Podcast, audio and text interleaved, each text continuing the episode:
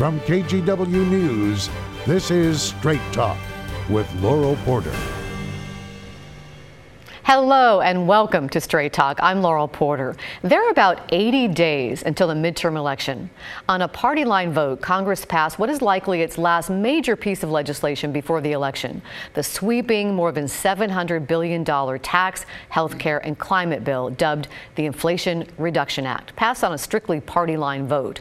All Democrats voting for it and all Republicans voting against it. It's a whittled down version of the Biden administration's Build Back Better agenda. Republicans Republicans call the bill a scam that won't really bring down inflation. But Democrats celebrated, and President Biden signed it into law this week, saying the American people won, special interests lost. This bill is the biggest step forward on climate ever, ever. And it's going to allow, it's going to allow us to boldly take additional steps toward meeting all of my climate goals, and the ones we set out when we ran. Oregon Senator Ron Wyden wrote key parts of the legislation. He joins us here on Straight Talk to tell us how it will affect Oregonians. And later, we'll talk a little Trailblazers and how the senator's working to make sure the team stays in Portland. Welcome to my guest, Oregon Senator Ron Wyden. Welcome back to Straight Talk. It's so nice to have you back here in the studio. Thank you for having me back. Before we get to the Inflation Reduction Act, let's talk about what's been in the news a lot the unprecedented FBI search of the former president's Florida home, Mar a Lago, where the FBI seized about 11 boxes with documents, some marked classified, top secret. Republicans are calling it politically motivated and a government overreach. You've really stood up to government overreach in the past. Here on Straight Talk, we've talked about the NSA collecting American phone records and the FBI searching Americans' communications. Could this be a case of government overreach? What do you think? Laurel, first of all, I'm on the Senate Select Committee on Intelligence. And what I can tell you is that it is gospel back there that if you're someone who cleans one of the government buildings, you're a staff person, you're a member of Congress, you just don't take these classified materials out of the building. And I feel very strongly about ensuring that our people are protected. There are a lot of folks out there who do not wish America and Americans well, and that's why we have these rules. What about his claim that he declassified those documents before he left? Well, certainly there's already a, a back and forth, but I just don't know of any kind of precedents that come to mind. And what we saw is already people in government have said that's not the case. And as a result uh, of the search, some Republicans, including some Republican candidates in the Pacific Northwest, are calling for the FBI to be defunded. What do you think of that? Well, I, I've been struck by the fact that there are some members of Congress who have close friends in the FBI, and they've been saying, We want you to know we don't agree with these ideas like getting rid of the Espionage Act or having no FBI. The Inflation Reduction Act, let's go to that. I know it was exhausting, a process to try to keep Democrats unified to get this legislation across the finish line. How would you describe what the process was like? It was exhilarating, and I noted you just had the president on, uh, on your tape um, signing the bill. At that time, I was at the pharmacy in Medford on West Main Street. And I was telling the seniors there that there was a dose of good news, a big dose of good news for thousands of senior citizens in Southern Oregon, hundreds of thousands across the state, because they were going to get a fair shake finally for their medicine. And what the bill did, and I'm to a great extent the architect of the legislation, is it finally lifted this ridiculous restriction that prohibited Medicare from negotiating to hold down the cost of medicine. Big Pharma guarded that restriction like it was the holy grail. I called the restriction a curse.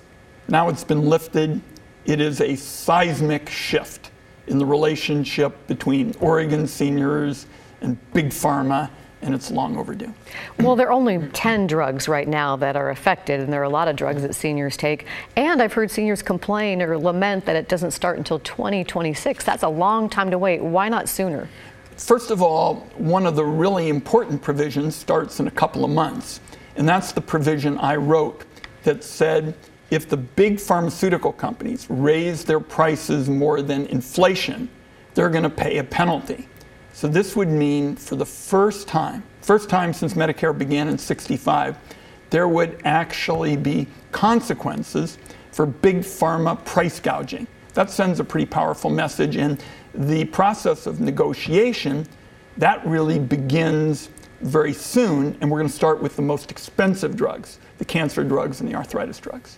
You've said that you expect Big Pharma to fight this in, in courts and in the legislature. Do you think this legislation can stand up to that fight? I do. You know, we've been working on this for quite some time. In fact, a big chunk of this year's bill came from our bipartisan work, where, for example, we got the first cap on out of pocket costs for senior citizens in Oregon and around the country. So uh, anti price gouging, a cap on out of pocket expenses, and finally, the big pharmaceutical companies would have to do what everybody else on the planet does, and that's negotiate.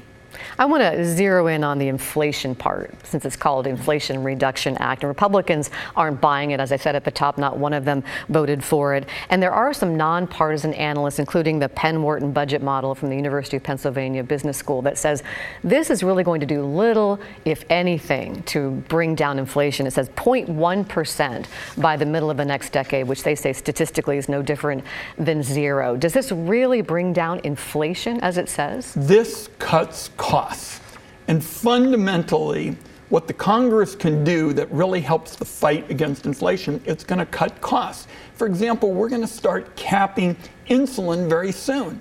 Thousands of Oregonians depend on insulin. Insulin has just been a price ripoff. The prices have gone up year after year after year. And insulin is no different than it was decades ago people are going to see those price reductions. They're going to see the price reductions in their energy bills. They're going to see, as a result of the fact that we're starting to go after these uh, wealthy uh, executives, they're not going to be able to buy back their stock. We're going to have an opportunity to reduce the deficit. You reduce the federal deficit, you have an opportunity to cut borrowing costs for homeowners and people buying cars and that kind of thing. So it doesn't specifically bring down inflation, but bring down costs that you say would eventually bring down. There is inflation. no question in my mind that when you cut costs, that is synonymous with the effort to help in fighting inflation. Now, there are other pieces to the puzzle. Obviously, the supply uh, chain situation is very serious. But I know, I was just at Fred Meyer down the street from the station. People said, I'm glad you're uh, beginning this big push to cut uh, pharmaceutical costs because Pharma has never lost. The gospel in Washington, D.C. is big pharma doesn't lose. This time, Oregon seniors and folks across the country beat big pharma. You've mentioned energy costs, so let's let's focus on that. And I know that this is dear to you because you've done the Clean Energy for America. You've worked on that legislation for years. That you're so you're a key architect for this part as well. It reforms the energy tax code. How exactly is that going to bring down energy costs for Oregonians, and how is it going to fight climate change? Well, what we know is that in the past we have just kind of thrown money at this whole issue, and there have been mandates and sticks and the like. Now, what I'm doing is creating a competitive system. It's market oriented. This is the kind of thing Republicans used to say they were for. It's market oriented, and there's going to be competition. So that's why independent experts like the Rhodium Group say that families are going to save 500 bucks. The market system, which by the way gives folks in nuclear and hydrogen and carbon capture, it gives them all a chance to compete. In the past, one of the reasons that prices were so high is that government just was picking winners and, and losers. Now we're going to a market oriented system that's going to save money. And you have said that this is uh, one of the most consequential pieces of legislation in your entire Senate career. That's, that's a lot. That's saying something. It is, Laurel, the biggest investment in fighting climate in American history. And what happened was the last time there was an effort to deal with climate change was 2009 and 2010. And I said, this is never going to work. There are too many mandates, there are too many sticks. What we need to do is create a market oriented kind of system. And I started talking about it shortly after uh, 2011. Uh, Joe Manchin invited me to West Virginia. He liked the idea of being technologically neutral. He thought that was, you know, different. And we just continued to build support. And now solar and wind and all of the alternatives are going to have a chance to compete with uh, things like uh, hydrogen. One of the complaints that, that some have, critics have about this bill, is the component that deals with the IRS. That there's going to be $80 billion given to the IRS, and part of it will be used to hire thousands of agents to audit. Republicans are saying they won't just go after the wealthy tax cheats, but also middle class American workers, taxpayers. How can you guarantee that they're not going to go after middle class well, Americans? Let's, let's set the record straight on what they actually said one of the senior Republicans, one of the most senior influential Republicans, said there were going to be all these enforcement agents coming in with assault weapons. And the criminal division said, no way are we going to do something like that. Here's why we're focused on wealthy tax cheats. All the people who work at this station pay their taxes with every single paycheck. Nurses, firefighters, the folks who work at this uh, station, they pay taxes um, with every single paycheck. So they're not the issue. But these wealthy tax cheats go to their accountants and say, you know, I don't pay my taxes that way. Help me exploit all of these uh, strategies for avoidance. That's why a number of billionaires have been able to pay little or no taxes for years on end because they tell their accountant, don't give me a wage. I'll just live by uh, borrowing against my holdings, and they're vast and they can have a great lifestyle. Well, I think Americans wouldn't mind if the agents just went after those people, but are, can you guarantee they're not going to go well, after with thousands of new agents after what, average what, taxpayers? What the people are fo- mostly going to focus on is updating the computers and dealing with refunds and the like. But they have said, and as chairman of the finance committee, I'm going to be watchdogging this every step of the way. So if I see any evidence, for example, what uh, a couple of these senior Republicans falsely said that there are going to be all these people with assault weapons, you know, coming in. You better believe I'm going to uh, get that changed. But the fact is, the working person the government already has all their tax information, just like the people at the station. They don't have it on the wealthy tax cheats. Another big piece of legislation that passed Congress and that the uh, president signed into law last month is the CHIPS and Science Act. And not only are you the chair of the the Finance Committee, but you're also the co-chair of Oregon Semiconductor Task Force. And you released a big report this week about how Oregon can strategize to uh, bring in more semiconductor business into the state. What's the upshot of that report, and, and how is the CHIPS Act going to help Oregon? The, the CHIPS Act, plus what's being done at the state level, constitutes a battle plan for us to keep the good jobs we have in semiconductors, and we have one of the largest state uh, levels of percentage of people working in this uh, this field, and they're good good paying jobs, and then go get some more. And the report yesterday and my legislation that passed, I wrote the provision that provides billions of dollars for manufacturing, dovetails very nicely one of the recommendations that was made by the um, state folks is to have larger plots of land available for manufacturing sites. We're already known for our research and development. Now we got to have more manufacturing to complement it. My legislation gives me a chance to work with the state on getting those additional manufacturing jobs in semiconductors in Oregon, in addition to what we're uh, known for, which is our worldwide quality research and development. One of the big obstacles I was reading about is having land that, that works for these companies. How big of an obstacle is that? That's what I was touching on. The state report, you know, talked about setting aside two plots of land that would be large enough for significant manufacturing. I'll be working with the state officials so that as they go forward with that, my legislation that provides billions of dollars in investment tax credits for those operations will dovetail. Now, critics say that this legislation disproportionately benefits Intel over other U.S. chip companies. What it do doesn't. It, it benefits anybody who's going to be part of developing what we use every single day from the time you get up in the morning till the time you go to bed at night. We use semiconductors on everything. And uh, I was just over at Stark Vacuum Cleaners, and they were showing me how it used to be with the old vacuum cleaners. They have a kind of museum. The old vacuum cleaners didn't use much uh, technology. Now they have robots, and it's all technology. I know that museum at Starks is really Wonderful. fascinating to go see. Let me go back to taxes for a second, because you say that the broken tax code is benefiting big oil while Americans are paying exorbitant prices at the gas pump. Big oil is profiting. And you have some legislation called something like taxing big oil profiteers. What's that going to do? Well, what, what it's going to do again is provide accountability and the opportunity to give these companies, when they're doing the right thing, the chance to see the government is saying, fine, if these um, big oil companies, we're just talking about the biggest, you know, invest in being more efficient and production and workers and the like, that for that the tax man doesn't cometh.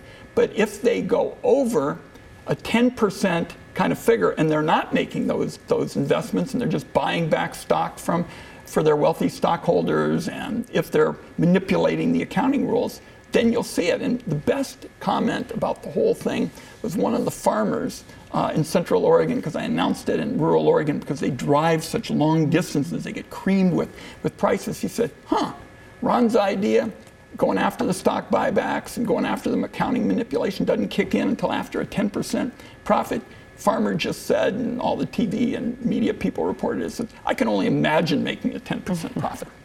I want to touch on Roe v. Wade before we go to a break and uh, new restrictions on abortion. And you're concerned about protecting women's reproductive health data through things like apps, searches on websites that could be used to target women. And you have some legislation to try to protect their privacy. What would it do? Well, My Body, My Data does just that. It directs the Federal Trade Commission to protect uh, women who otherwise would have their personal data weaponized. There are two parts to this equation. One, I think it's critical to write Roe versus Wade into black letter law and make it clear in every part of the country, every part, because we can't have these national bans, which some of the people in D.C. you know want. Every part of the country, this is a woman's decision. And second, I do think we've got to make sure that, and it won't just be the states that, uh, different than Oregon, are going to try to walk back protections for women. There are these data brokers now who there are no rules at all, and they're buying up women's information and everybody else's, and I think it's wrong. Senator, we're going to change gears for our next segment because I know you're a huge basketball fan and Trailblazers fan, and you're working hard to try to make sure the Blazers stay in Portland. We're going to talk basketball right after the break. We're back in two minutes. Welcome back to Straight Talk. I'm Laurel Porter, and we're talking with Oregon Senator Ron Wyden, one of the biggest basketball fans on the planet. Senator Wyden earned a basketball scholarship from the University of California at Santa Barbara. He's been a Trailblazers fan for five decades, and he's determined that they're going to stay in Portland. Welcome back to my guest, Oregon Senator Ron Wyden. Love those photos. Love those Blazers. yes. Well, before we get to that, I just want to get an update on the wildfire situation because we're going through another heat wave. We expect possibly another one before the end of the summer. Where are we on wildfire well, prevention? So far, Laurel, it hasn't been as bad as um, we feared, but you're right, we've still got a long way to go. I was in rural Jackson County uh, a couple of days ago, and there are two points. One, we're starting to get the pay up for these firefighters. That is so overdue, and that's so essential to getting more folks in the workforce. Second, the improvements in technology, and we've made uh, some real additions with the bipartisan uh, infrastructure bill and the like, is really going to pay off. We're starting to see, as I saw in, uh, in Southern Oregon, a smoke alert system. It's kind of like a smoke alarm for the outdoors. It's wow. a uh, preventive kind of system, early warning system. I think the combination of the professionalism that we're seeing as there is an indication that there'll be higher pay, plus the technology, is a good one-two punch for uh, additional safety for Oregonians outdoors. we'll keep our fingers crossed that the wildfire season doesn't get any worse this season. As we move to talk about basketball, I want to get the latest on Brittney Griner, the WNBA star who's in prison in Russia. She's been sentenced to nine years behind bars there. She was uh, arrested at a Moscow airport accused of carrying less than one gram of cannabis oil in her luggage. She was there to compete during her WNBA offseason. What do you make of her arrest and conviction? Is she being used as a political pawn here? Oh, I don't think there's there's any question but that this is a human rights issue and, and an important one, and it reflects the, the politics of, uh, of uh, the Russian uh, Ukraine conflict. There's no question in my mind. Uh, uh, there are uh, folks that are close to Ms. Griner who have, have people in Oregon that they're close to, and they in a sense, uh, asked me to lead an effort in the Senate. I'm the principal sponsor of the resolution supporting her. I recruited John Cornyn, a Republican of Texas, the Arizona senator. She played at Baylor, played Arizona, and uh, I think we all just just hope that Putin will allow her to come home uh, to her family. She's apologized. She's you know made it clear that uh, uh, she uh, is contrite. Are you optimistic? I think that there are going to be negotiations. I, I, just think it's so important for Putin to stop using Ms. Griner as kind of you know a political weapon.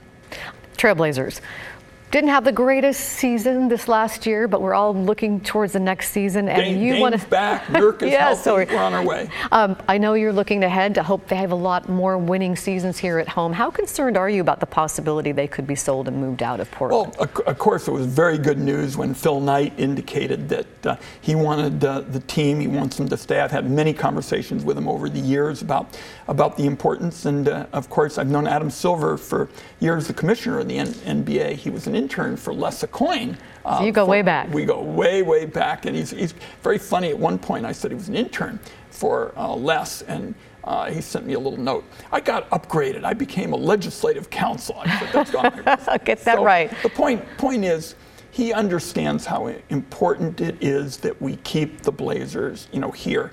And I also think that uh, having a WNBA franchise would just be a slam dunk. And you know, yesterday I was at the Sports Bra over on Broadway, the you know the wonderful you know restaurant where you can see sports pr- pretty much 24/7. We love that focus on women's sports. It's just so so great. And I was saying to the people who were sitting next to me, what would you think about this city?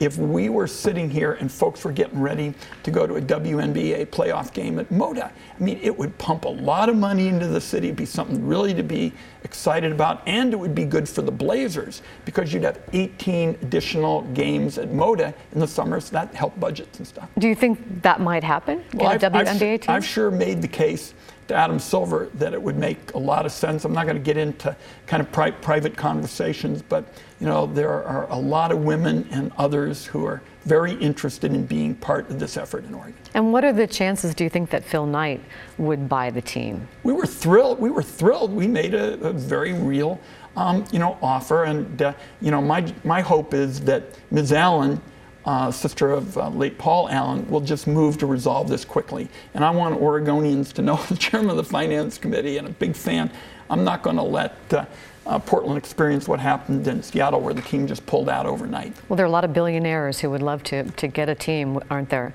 There, there certain, certainly are. And look, you know, Phil, Phil Knight has been involved in promoting Oregon uh, sports and philanthropy for years and years, and it was really encouraging uh, uh, news when he stepped up. Well, let's talk about the Trailblazers prospects because uh, they're not getting any respect. I, I, heard Orlando Sanchez say yesterday that Vegas is saying, I think they have 82 games, predicting they would only win 39 and a half of the games. What do you think? I, am encouraged. We got we got Damon Nurk healthy. We got. Uh, some big people up up front. I'm, I'm feeling good about it. I think the Blazers are going to make some noise this year. I I, uh, I got asked about predictions. I said I'm like Yogi Berra. I don't do predictions, especially about the future. But I'm feeling good about the Blazers, and they're going to make some noise. How about the number seven pick, Shaedon Sharpe? Are, are you encouraged he well, could he be got, an asset? He got he got hurt, which is too bad. I know. In the summer summer league, but uh, people say he's good. Now, Senator, we have about uh, maybe 45 seconds left. I'd love to leave you with a final comment you'd like to leave with viewers. No, I, I just think it's so important that we have local journalism. You know, we've been trying to promote local journalism in uh, the Congress. We've lost a lot of our uh, local outlets, newspapers, and local broadcasts. You've been asking about real issues, and, uh, and thanks uh, to everybody uh, in Oregon who's doing local journalism. Well, Oregon Senator Ron Wyden, we really appreciate you being on here. I have just a little bit of time left. Where's the cannabis legislation right now to, to legalize cannabis? We're making progress, and we've got to get safe banking done. That is so important because it's a real criminal risk to not have it. Thank you so much for joining us here on Straight Talk. Now that we are like doing things live and in person again, we hope you come back we'll really soon. And thank you for watching Straight Talk. We hope you'll join me next week when our guest is Portland City Commissioner Dan Ryan. He'll weigh in on the Charter Commission, uh, deciding what we will be voting on in November about changing Portland's form of government. We'll talk about that. Also, we want to let you know that Straight Talk is now available as a podcast. All you have to do is search for KGW Straight Talk wherever you get your podcast podcast. And we have a QR code that you can just point your phone's camera at, and it'll take you to a link where you can download this our uh, podcast, KGW Straight Talk. We'll see you next week for Straight Talk. We hope you have a great week.